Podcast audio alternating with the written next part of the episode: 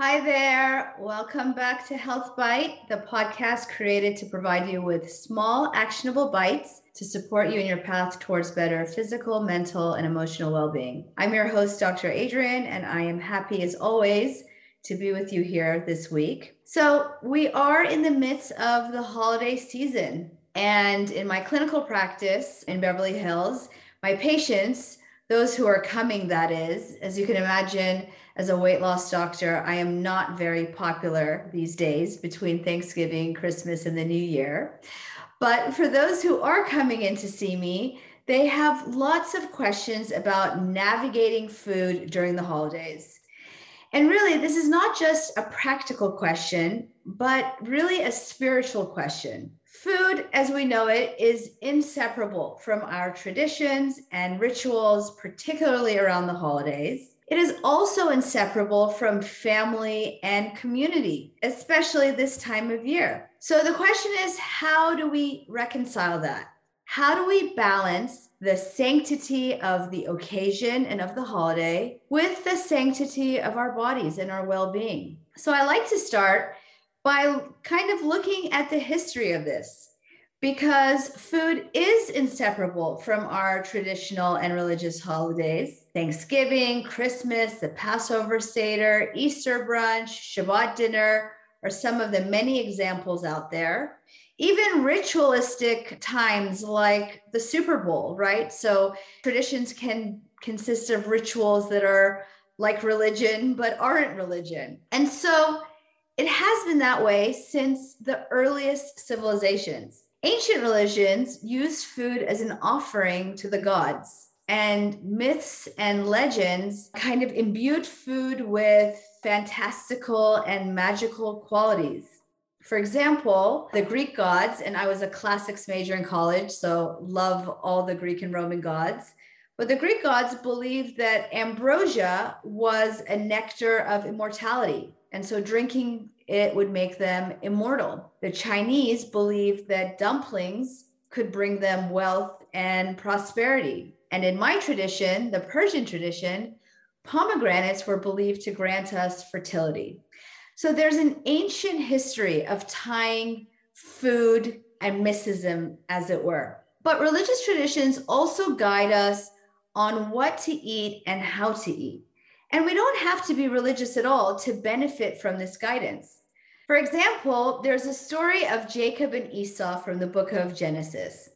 And it is said that after working a long day plowing the fields, that Esau comes home starving, finding that his brother Jacob cooking a lentil stew. And I just have to say that I love lentils, by the way. There is a super quick recipe that I want to share with you because it is an excellent source of protein and it just comes to mind. So, all you need is five ingredients lentils, and I actually like to add split peas too, one onion diced, several cloves of garlic, salt, pepper, and if you want cumin, but that's not necessary. So, really easy. Rinse one cup of lentils and one cup of split pea, add them to a pot, fill the pot with water to cover the beans or the legumes rather, and leave an extra inch of water above them. Then add in your seasonings salt, pepper, onions, garlic, cumin if you wish. Bring the pot to a boil, reduce to a simmer, and let it simmer about 30 minutes ish. Just watch out that the water doesn't run out. You may need to add some extra water during the cooking process, and that's it. So, one cup of lentils gives you 16 grams of fiber, 18 grams of protein, all for a little over 200 calories. So, I digress a little bit, but quick, easy, healthy recipe for lentil stew. Okay, so Esau returns from the field and he's starving. And in his hunger, he impulsively trades in his birthright as the firstborn son and his, his inheritance in exchange for a bowl of soup. And here's the lesson the scholars say that this is a cautionary tale that we must use restraint over food, even in our hunger. They go on to say that we must use restraint and distinguish eating in response to hunger from eating out of desire as being impulsive, like this story or fable describes has consequences. We must also distinguish between needing and craving, between eating for sustenance and eating for entertainment. And this is important eating for entertainment, right? How often do we do that? How often do we eat just to eat? And so, in doing so, this tale encourages us to engage in a mindful eating practice and to honor our hunger. And if you think about it, actually, there is also a pleasure in acknowledging and satisfying true hunger. When we skip meals or ignore our hunger, it leads to a dysregulated response. Actually, it leads to a dysregulated or a dysregulation of our hunger hormones and to those purposeful physiologic cues to eat. Allowing ourselves to get overly hungry also makes it more difficult for us to feel full and invariably results in eating excessively. Similarly, when we eat past our hunger, we don't listen to that hunger cue when it shuts off, we feel overly full and uncomfortable. And when we're eating out of temptation rather than hunger, we may find that we don't, again, have that expected enjoyment of the food. While when we eat to satisfy true hunger, we experience a certain pleasure out of our food, we don't get that same pleasure when we act on autopilot. And sometimes patients will tell me that they are on such autopilot with their eating that they are not sure that they ever really experience physiologic hunger or know what it really feels like. But it is valuable to feel our hunger and to use it as a guide, both when to start eating and when to stop. So, how about prayer? There are many religious traditions that offer a prayer before and after a meal. And of course, this is a practice of gratitude, which has its own benefits. You can actually check out one of my previous podcasts on the benefits of having a gratitude practice. But think about what happens when we pray before a meal. We're essentially creating a pause, keeping ourselves from jumping into the meal and devouring, but pausing, evoking attention, presence, mindfulness and thereby also priming ourselves to slow down and to savor the meal. So prayer in this way, whether you know it is just a gratitude practice or it's a religious practice, evokes a sense of mindfulness, presence, savoring, and therefore enjoyment for our meal. Similarly, saying a prayer at the end of a meal, as is the case with certain traditions, helps mark the end of the meal and is a way to create closure, uh, marking mealtime as a, an occasion that has a beginning and an end, and making it a sacred occasion, mealtime. It's something important that needs to be set out as a separate, um, as its own entity. It also perhaps prevents us from unnecessary seconds or that steady picking and munching that happens when we're sitting in front of a table of food. So think about it and consider implementing your own gratitude practice or prayer before and after a meal. There are also laws and traditions that encourage sitting down to a meal. They are in found in religious texts and they're also found in other traditions. For example, it is still customary and even law in present day Japan to sit while you eat. So much so that walking and eating in certain provinces is considered illegal and unlawful. On a trip actually to Japan several years ago with my family, we were standing in line for boba, actually, for my kids. And my husband was munching on a bag of seaweed snacks. And just as we were noticing and actually commenting on the fact that we were the only people eating in the streets, my husband accidentally dropped the bag of seaweed, spilling it all over the street.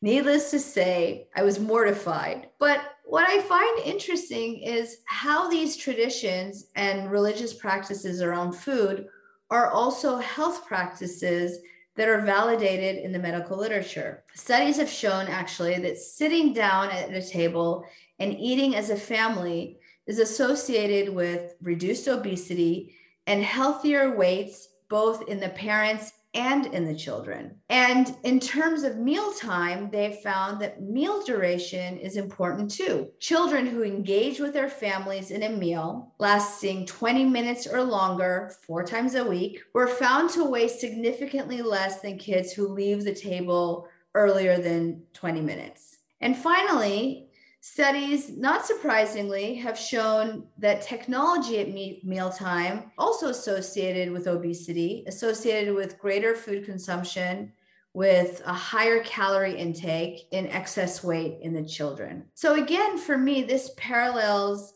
the sanctity of mealtime, marking it as a special time that should not be mixed up with screens, should not be mixed up with work. And how many of us eat at our desks while working on the computer? Our traditions really are in line with health practices. And once again, shows us that the intersection between religious law, cultural traditions, and science is a testament to the importance of these simple practices as a guide to better health and well being. Another point is that when we don't sit to eat, we don't process that we're eating. In fact, and I think I've mentioned this several times before on the podcast and in my newsletters, that studies show when asked, people underreport their calorie intake by up to 2,000 calories per day, which sounds incredible, right? That's a heck of a lot of calories.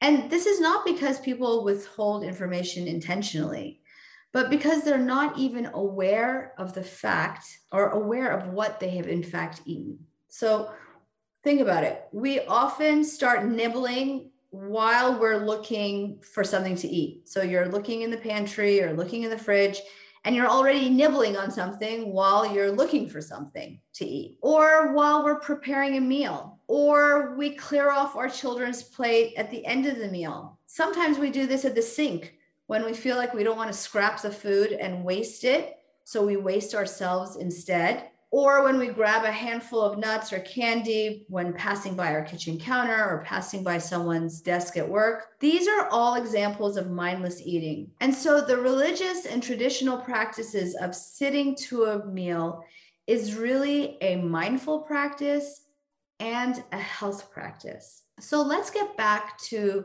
the tradition of our traditional holiday meals, our traditional Thanksgiving meal or Christmas meal people will rightfully say to me, holiday meals are about tradition. They're about eating with family and friends, about creating community. And that thinking about, quote, healthy eating interferes with the enjoyment or the joy of that tradition. So the question is, how do we reconcile the importance of tradition with the importance of well being? And we can. We do so by implementing a personal tradition of mindfulness, pause, and attention to our food. We can achieve a sense of fulfillment of the ritual without neglecting our own self care. And actually, in doing that, quite frankly, we'll get more enjoyment out of the meal and out of the food for all the reasons we've already described. When we think about food in this way, we can bring into balance the sanctity of the occasion with the sanctity of our body and with the sanctity of the meal and the food itself. We can honor our traditions while also honoring our desire to be well.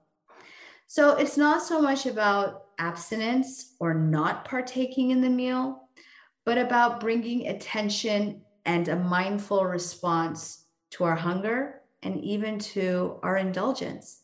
We can choose to enjoy even our indulgences mindfully, and in that way, make the meal and the experience truly matter. So, with that, I am wishing you a festive and celebratory holiday season filled with mindfulness, presence, and savoring of good food and time with our friends and family. And a happy holidays to all of you, however you choose to celebrate. If you've enjoyed this session of the podcast, you can read more as the content for the podcast came out of excerpts from my book, Hungry for More Stories and Science to Inspire Weight Loss from the Inside Out. You can find it on my website. You can find it also on Amazon. You can also find me on Instagram at Dr. Adrienne Youdim and at my website, dradrienneyoudim.com, where there is a ton of educational and inspiring content,